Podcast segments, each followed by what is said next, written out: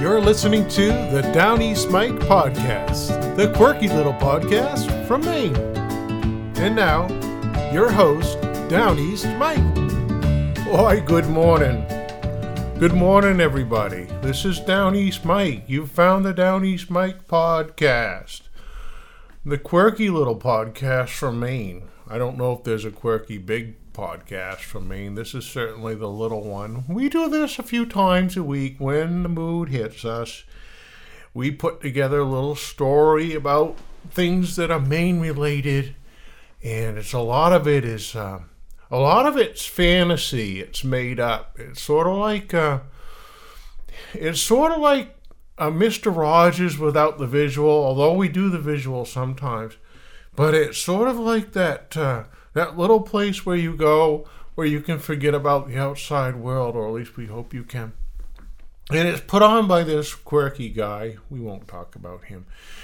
So, Downeast Mike episode 48, news and commentary. And this is August 3rd, 2022. I'm slurring my words like Nancy Pelosi this morning. Boy, that's a headline. We'll, we'll get to that in a minute. We'll do the, the big headline.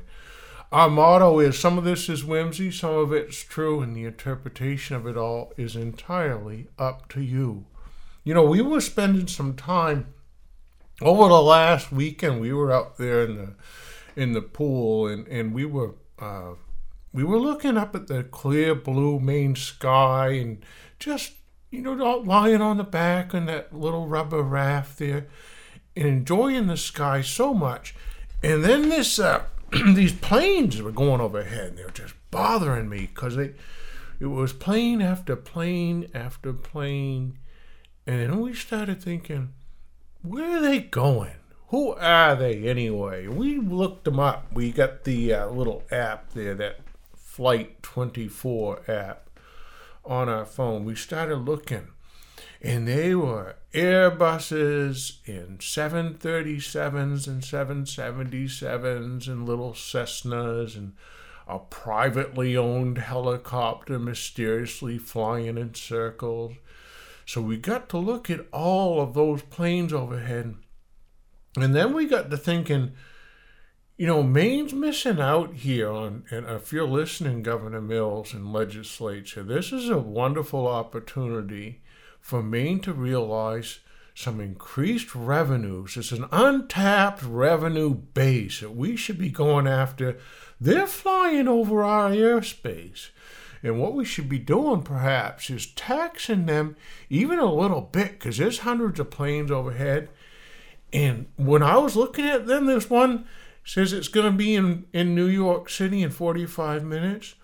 That's a luxury they can ill afford to waste time flying around Maine. So if they want to get to New York in 45 minutes when they're flying over down East Maine, then they should be paying a toll, I think. And how would you exact that toll? You could have them, they could uh, Venmo it to the state or PayPal or something simple. I had an app to look at them. They could have an app to look at us and say, okay, we're entering Maine airspace. We have to pay the $5 toll absolutely should be done. And that's something to think about. Some great revenue. I, I have a friend, Joel, if you're listening, he's a pilot and he could fly like a banner. Uh, at a low level, of course, but it would say if you're if you're reading this, you should be paying your main air tax. Oh wow, we got off track. Uh, Wednesday, August 3rd, 2022. In today's episode, we have oil from coal, we have a barber's tale, a sad one. We have a look at a lighthouse, that's a new feature. And we have Maine's insect of the instant. Do you want to look at the headlines quickly? We'll look at the headlines for today. If you're just getting up and you want to know what's going on in the world, I'll give you the skinny on it. Um, it's probably pretty bad. Let's go. Uh, world headlines. Clergy and bags of cash set off new sectarian brawl in Lebanon. I assume that's not Lebanon, Maine. Uh, Kenya's election rips open scars of inequality and corruption. Vin Scully's top calls from a Hall of Fame career. This news is boring. Where China plans to conduct military drills in, circle in Taiwan. China blocks Taiwan imports. Cold showers and no lights, Europe saves as Russian gas wanes. Boy, they're in for a bad winter there, huh? I bet they wish they had some wood. Uh, we're not going to read that one. Let's see anything else here. Uh, Al Zawahiri was killed. We know that. That was, uh, yeah, they're, they're, doing their missile strikes overseas. Uh, Taiwan, Nancy Pelosi meets President Tsai to Beijing's fury. They just can't get along, can they? Uh, what about uh, local news? Let's look at the local Maine news because there's bound to be something happening in Maine that we need to know about this morning. One man dies overnight in a Winslow crash. Uh, there's not much Maine news. I'm looking here. Oh, average price of recreational marijuana continues to fall in Maine. Study of forever chemicals found in rainwater exceeds safe levels. What's a safe level of a forever chemical? Inmate health care provider pulls service from Kennebec and Androscoggin jails over bill dispute. No health care if you don't pay. Janet Mills asked Canada to ease restrictions for Americans at golf course on border. I know some people used to play golf there, hitting a golf ball. I wonder if you should mark the ball like, you know, with a little maple leaf so you know which side of the border it's on when you hit it. Paul LePage says he wouldn't have negotiated with tribes over sovereign, sovereignty. Mm-hmm. And anything else there? Let's look. Anything else? Concerns raised over new Farmington Park. What is that all about? Concerns for, with plans from Walton's Mill Pond Park. I'm really concerned about number one is that you've got four parking spaces designated at the roadside before you get into the park. Uh, someone still on the road or opening their door could be hit. That's a horrible corner. I've lived there for 39 years. Somebody locally doesn't want the park, I guess. Well, I could understand that. Uh, so let's look at our birthday. Oh no, word of the day. Senescence. S E N E S C E N C E. Senescence. The state of being old. The process of being old. We have an old process. The growth phase in a plant or plant part, such as a leaf, from full maturity to death. And did you know senescence can be traced back to the Latin senex, meaning old? Can you guess which other English words come from senex? Senile might correctly come to mind, as well as senior, but another one might surprise you Senate. This word for a legislative assembly dates back to ancient Rome, where the senatus was originally a council of elders composed of the heads of families. There's also the much rarer senectitude, which, like senescence, refers to the state of being old, specifically to the final stage of the normal lifespan. That's a great word. We should we should be using that one today. Happy birthday today to Mark in Township 29. Mark will be 65 today. He prefers to remain under the radar. He's retired from a career with a three-letter agency from Virginia. Have a spooky birthday, Mark. We won't give your location away. Happy birthday to Doris of Newcastle. Doris turns 22 today. She recently t- returned to Maine from working uh, in Patagonia on a sheep farm. I wonder what they did there in total. On this day in 1943, we have a story from uh, Boston. A Bangor woman lost $2,000 in a confidence game. She says she was out $2,000 today, the victim of a new variation of the ancient lost money confidence scheme.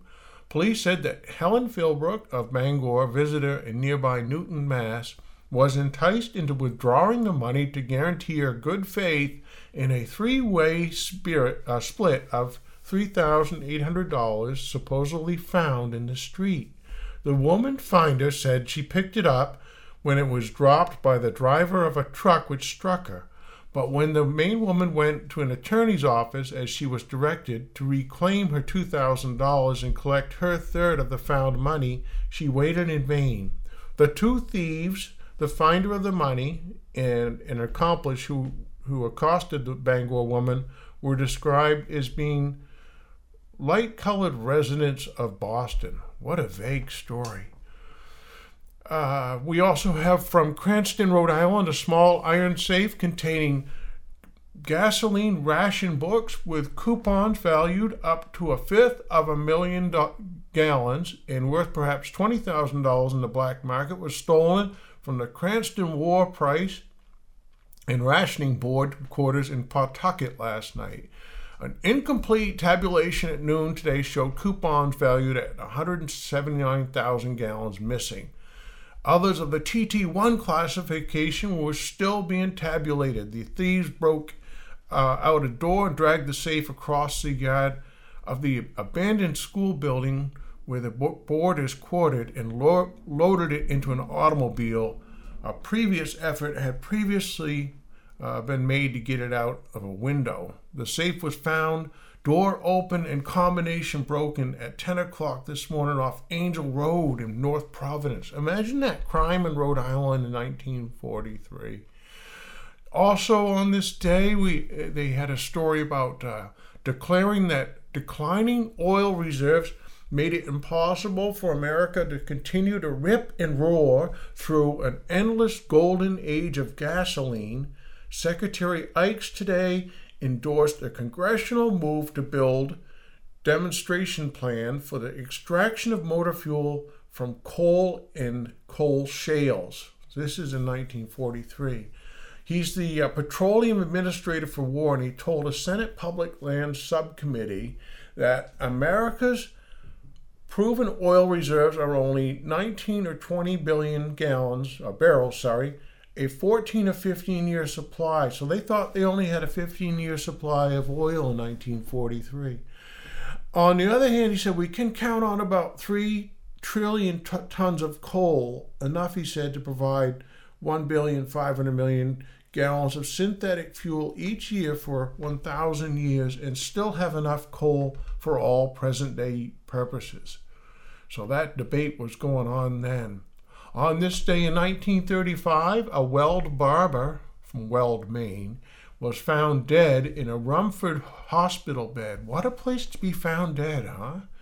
David Robertson had been under treatment at a hospital for a week. Uh, he was found dead in his bed at the Rumford Community Hospital on Saturday morning. Mr. Robertson, who was a barber by trade, was born at Weld, and during, during the early construction days, he uh, located in Rumford. He later returned to Weld, where he had lived for the past 20 years. That's a great story, not a lot of detail. On this day in 1935, a story out of Waterville, there was an announcement just made by Prof- Professor Herbert Libby, the chairman of the Colby Faculty Committee on Visiting Lecturers, that one of the eight lecturers in the Colby lecture course for the coming year will be Frances Perkins, who was the Secretary of Labor in the Roosevelt cabinet. The date for her address will be Tuesday evening, February 11th, blah, blah. But what's significant here, Miss Perkins was the first woman in the United States ever to hold a cabinet position, and her selection for the important post she now holds was due largely to the highly meritorious service she had rendered in her other public offices. So, the first woman in the U.S. ever to hold a cabinet position. She was speaking in 1935. Also from 1935, one indication of the decided increase of motor traffic this season in Maine over that of last year is the receipts of tolls on the bridge between Prospect and Verona Island. The June receipts there were some $450 larger than those for the corresponding month in 1934 and an average of over $500 per day has been the rule during July. It's expected that $100,000 will be received in tolls this year.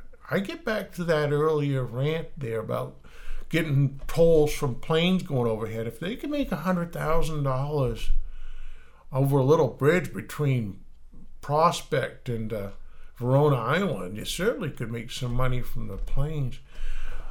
August 3rd, 1898, we had a great ad for some chewing tobacco. If you are dis- dissatisfied with the size of piece or the quality of the chewing tobacco you're using, get Battle Axe plug.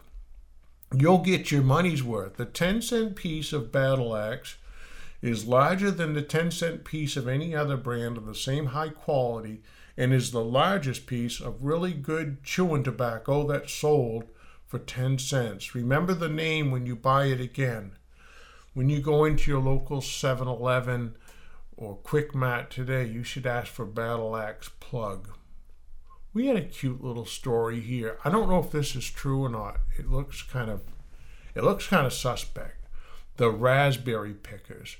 It was the beginning of a day of fainting heat, and the overseer Tweedy, says Mary Tracy Earle in the August Atlantic, had made the rounds of the raspberry field with a water bucket and a dipper. He passed over a little rise of ground and found himself near a girl who had fairly buried her head in the waving branches of a tall raspberry bush and was searching for the great red, perfect berries which grow beneath the leaves. Fine, warm day, he said, setting down the bucket and taking off his hat to wipe his forehead. The girl did not seem to hear, so he stood still a moment, looking at her. Her skirt was soaked to the waist with the heavy dew which still shimmered on the leaves and berries. Her leaves were her sleeves were wet to the shoulders and clung about her strong round arms, and even the ruffle of her sunbonnet was limp from brushing against the vines. It was very early still in spite of the heat. The sun was low in the east, and its light fell in an almost level flood of gold across the tops of the vines, which were all staked and trained high so that the field looked like a vineyard. Far away toward the horizon, the morning shadows were still lurking between the wild blue hills. It seemed a pity that the girl should be soaked with dew and have her head buried in a raspberry bush. Tweedy tried a new tone. Look out you pick them berries clean, Cynthia Lynch, he said. She straightened herself and pushed her bonnet back from a calm looking face with moist curls flattened against the temples. Pears to me when I stand on my head in a bush, it's a sign I'm searching pretty close for 'em," she answered, freeing the curls with a motion of her hand. Tweedy lifted a dripping dipper out of the bucket and held it toward her. I knowed you wouldn't stop working long enough to take a drink less'n I faulted your work, he said. It ain't my place as boss to make a fuss about anybody's doing too much, but just counting myself as Abe Tweedy, I can't sense why you drive yourself so hard. If you want to show that you can pick two boxes to Buck Anderson's one, you done that long ago. And it says selected from the Tinkling Cymlings by Mary Trace earle in the August Atlantic. 1898 that was written.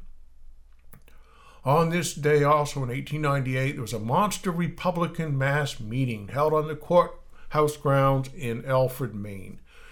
All day long, the people poured in from the surrounding towns, and at 3 p.m., about 3,000 people were assembled. The speakers were Congressman Thomas Reed out of Portland, he came in on the 145 train, and Governor Powers, who had been here since Tuesday night, and he was a guest of Clerk of the Courts James Huey. At 3 p.m., the strains of Hail the Conquering Hero Comes announced the approach of the speakers, who were greeted with a tremendous shout of welcome. Isn't that something? 3,000 people standing around in a field. Uh, did they talk about anything good? he said uh, he severely censured the Democratic Party for trying to delay the passage of the war revenue measures and endeavoring to steal partisan advantage from the present Spanish War. His address bristled with the sparkling witticisms to which his audiences so delight. We had the weather forecast from this day in 1898, the forecast for Boston and vicinity. Showers, possibly thunderstorms tonight and Thursday, winds shifting to south and southwest. The weather forecast was so vague you could just kind of apply it year round. Let's see what else we have for you here today. Oh, here's a story we wanted to read you Queer Foods from the East. The bird's nest from Japan and the lychee nuts from China. It was not so many years ago that bananas were a curiosity and the grapefruit unknown. The improved facilities for shipping add new fruits to our markets every day until one may hope to see the day when the trophies from the, the tropics, the Orient, and the isles of the sea shall cast their riches at our doors. For this reason, this description of queer foods from the East given by the Philadelphia Times is of interest. Japan is a heavy shipper of outlandish foods to the New World. It has a practical monopoly of the nests which are used in making bird's nest soup, which, by the way, were prepared by an American chef, when prepared by an American chef, are the most delicious dish of its class in the world. I do not want to eat bird's nest soup. It also catches and drives armies of devilfish, which are as popular in the East as dried codfish in the West. In fact, the two seafoods are very much alike in flavor and differ chiefly in their texture, the flesh of the devilfish being hard, compact, and more like muscle than that of the familiar cod. Tree mushrooms and sea mushrooms are two other famous Japanese edibles that come to us across the Pacific. They resemble mushrooms in their contour and structure, but nothing else. The tree mushrooms have a flavor of wood bark, while the sea mushrooms boil away and cooking very much as if it were made of marine glue. In fact, it's used in Japan for making vegetable gelatin for thickening stews and soups in very much the same manner as we convert the bladders of sturgeon and other fishes into animal gelatin for a similar purpose. This is really awful. I don't know how much more of this we'll look at. China is a close rival of Japan, displays an equal in, ingenuity in making the delicacies which it exports to the American markets. A long list of these which can be bought on Race Street. The more important are crystallized limes, dates, figs, and watermelon rind, preserved watermelon seeds, dried chickens and ducks, which are cleaned and flattened out until they resemble a hemlock shingle. Hold that picture, please. Gigantic sardines, in which each fish is a foot in length and the box is over a cubic foot in dimensions. Salted cabbage, of which the leaves, unlike ours, are an inch wide and three or four feet long. Sugared flowers, lychee nuts, a chestnut in flavor, red and radish in in crispness. They're talking about a small potato there, and preserved eggs. The, these last are preserved by coating them with a mixture of charcoal, lime, clay, and glue. Some of the queer foods from China at this time.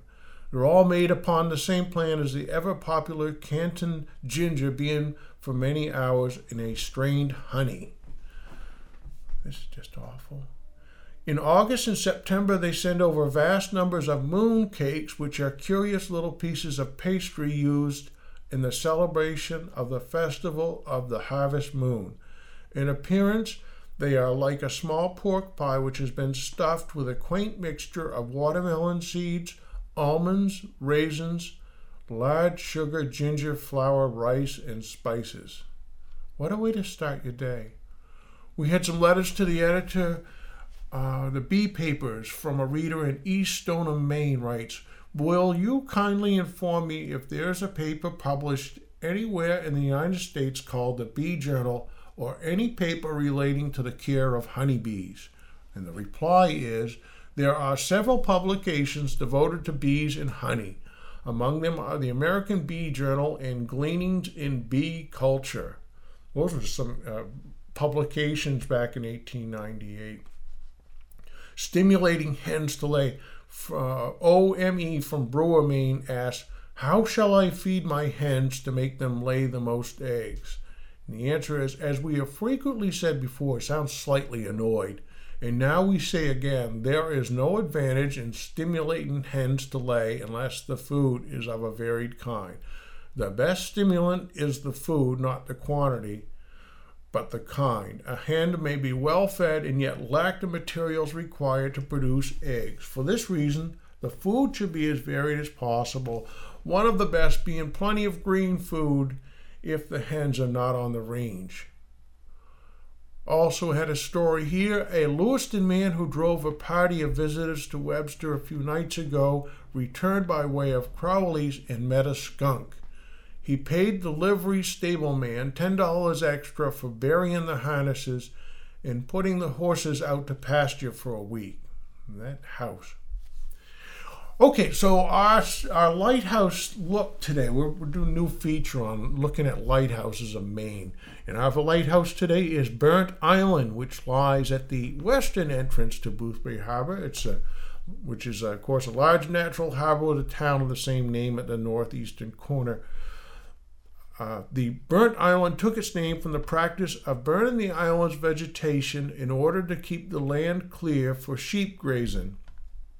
Funds for building a light for Boothbay Harbor were appropriated in March 1821 in a petition by town officials and pilots for a lighthouse on the island met with a purchase of the island within a few days. They built a granite rubble tower, lined it with brick, and it had a stone keeper's house. This is in 1821. Later that summer, the light was first exhibited using a system of whale oil lamps and parabolic reflectors, which was typical of the time. The original keeper's house was replaced in 1857 with a frame house that survives today. They had a covered walkway joining the house and the tower. We have some other stories on that. Let's see. We had over the span of 167 years, 30 men served as keepers of the Burnt Island Lighthouse until its automation in 1988. In 1998, the Department of Marine Resources acquired the property as part of the Maine Lights program, which was a transfer of 28 lighthouses to new owners. It presently serves as an outstanding educational and recreational facility for the people of Maine and the nation. So you can get there from, it's about a mile from the port of Boothbay Harbor. You can take a boat out to go see it. It's a considered a historical site with exceptional educational and recreational facility for teachers, school children, summer visitors, and boaters. And it has in bold face here Burnt Island can only be reached by boat or kayak. Open seven days a week, 10 a.m. to 5 p.m. Also, we have a story here. Uh, artist Jamie Wyeth buys it. He bought bought it in 1973. Artist Jamie Wyeth said Monday he had purchased Burnt Island and Little Burnt Island, but for less than a reported 375,000. As they say, they ain't building any more islands, Wyeth said. The artist said he doesn't does go to the islands often to paint. They're about four miles off Port Clyde and six miles from Monhegan, or one mile from Boothbay. Wyeth, who was a friend of Massachusetts junior Senator Edward Kennedy, had heard of the rumors in Washington that the Kennedy clan planned a move to Maine. Kennedy is reported to have said, That's one of the nicest rumors about me that I've ever heard. Wyeth purchased the islands from Texas, New York resident Norman Reed. I don't know Norman Reed. Okay, our main insect of the insect insect of the instant is the orange belted bumblebee. What a cute little bee. Bombus ternarius, commonly known as the orange belted bumblebee or tricolored bumblebee. He's yellow, orange, and black. It's a ground nesting social insect whose colony cycle lasts only one season, common throughout the northeastern U.S. and much of Canada. Oh, what a cute little bee he is. Bombus ternarius. And we have a story, see, has complex social structure with a reproductive queen castle and a multitude of sister workers with labor such as foraging, nursing, and nest maintenance divided among the subordinates. In late April, the queen comes out of hibernation from under a few inches of loose soil or leaf litter and begins to search for a nesting site. Bombus ternarius prefers to nest underground in small and shallow cavity cavities like uh, rodent burrows or natural crevices. She flies low to the ground, stopping often to investigate holes in the earth, and once a satisfactory nest site is found, forages for pollen and nectar to support her future offspring. Is this cute or what? Next, the queen secretes a protective waxy coating and builds a grove where she lays fertilized eggs destined to be the first of the new workers. The queen straddles the eggs, allowing for close contact between the ventral surface of her abdomen and thorax and the eggs. This close contact allows the queen to incubate her brood with the heat she generates by pulsing contractions in her abdomen. What a marvel of nature that bee is. We'd love to spend all day looking and talking about that bee, but we can't. I think we have to wrap things up here. Let's uh, let's get a quick look at the weather forecast uh, for today, August third, Wednesday, 2022. Today's sunny and 84. Uh, tomorrow, it hot uh, with a high of 90 with a heat advisory. And then Friday, finally, a little bit of rain coming through with a high of 86. It sure has been a dry summer, so we, we're looking forward to some rain there. We have a new song from Frank Norwood coming up about quarry dipping. It's kind of a hot summer day song. You might want to tune out for it, but we'll play it for you anyway. You know, until next time, this is Downeast Mike wishing you and your loved ones a day that is full of grace, love, and kindness. And until next time, we'll see you.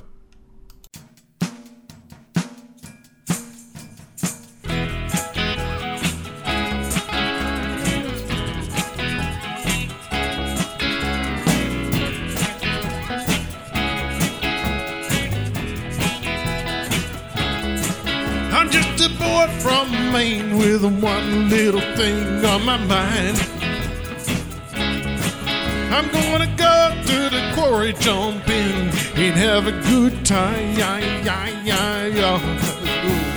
Go to the top and hope that I don't bottom out. You know, if I hit that ledge, you're gonna hear me shout. Gonna quarry dip a quarry dip. Yeah. I'm just a boy from Maine. And I know how to have a good time. I'll get some friends and we'll go to that ledge outside the mine. Gonna jump right into that water, it's gonna fine. Yeah, yeah, yeah, yeah jump to the top, and I hope that I don't bottom out. You know, if I hit that ledge, you're gonna hear me shout. Gonna do a quarry